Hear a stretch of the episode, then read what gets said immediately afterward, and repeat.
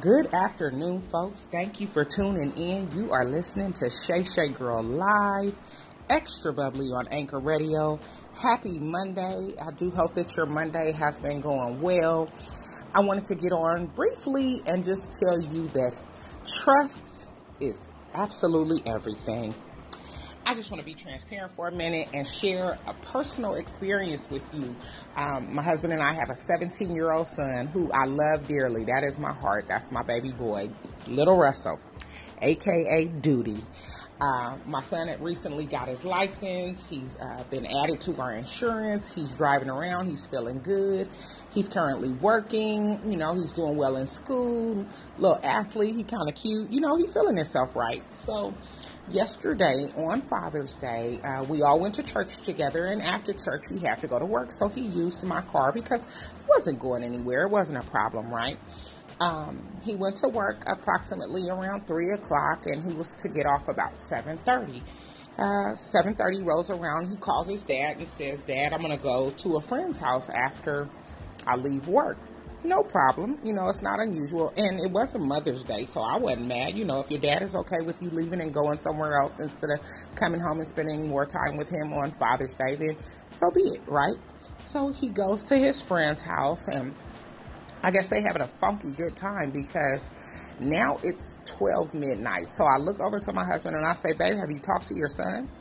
He texted him and said, uh, son, it's time to come home. Now, he's out of school. He didn't have school this morning or anything, but he does have some responsibilities this morning that he should be taking care of. So, at any rate, uh, my son finally comes home. He drops the keys on the dresser.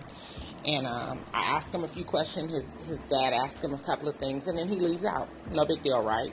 We go to sleep, wake up this morning, getting ready for work. My husband comes inside and says, Come outside. And I'm like, it's early, like I'm barely dressed yet for work, but okay. I come outside and he points to my car.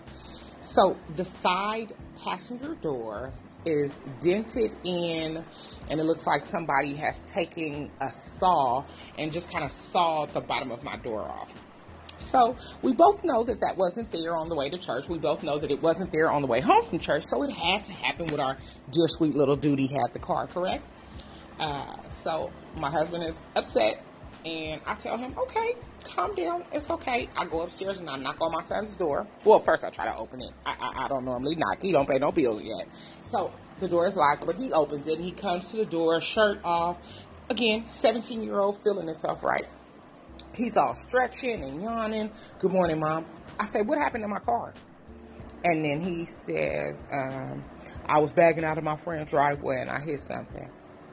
I said, and you didn't tell me this last night because, and he tells me he didn't tell me last night because we already seemed like we were angry. And he didn't want to make us more angry, which fueled my anger right then, standing there looking at him like I could have punched him in his teeth, right? But uh, I worked for CPS and I didn't want a CPS case, and I had I was on my way to work, so I stepped back for a minute and I psychologically thought about it, and I said, Okay. So in his mind, he thought it was better not to tell us because we were already angry and he assumed he knew what our response was going to be. Um, so we didn't know. We were surprised by it the next morning. My thing is this give me a chance to tell you what my response is going to be. Don't assume you know my response so you withhold information from me and then I find out later and it's actually turned into something bigger than it initially could have been if you would have just told the truth. Why am I sharing all of this? Because trust, again, is everything. And a lot of times in relationships with our significant others, with our children, with our mothers, with our coworkers, we sometimes avoid telling the truth because we assume we know what the response of the other person is going to be and and we try to say things like I didn't tell you to protect you or I, you know I didn't want your feelings to be hurt or I knew you would be mad or I knew you would be sad which in reality is not fair at all. Because while you think you know what my response is going to be that that's the bottom line. It's just a thought for you. You don't actually know. Had my son came in the room and said Mom, I scraped up the car coming out of my friend's driveway. My husband and I would have jumped up. I'd have took my CPAP off because I got sleep apnea and I had the machine going and everything was already. But I'd have jumped up and came outside and looked at my car, and I would have responded to him. probably a little upset, but you're okay. You're safe. We pay insurance. Accidents happen. I understand.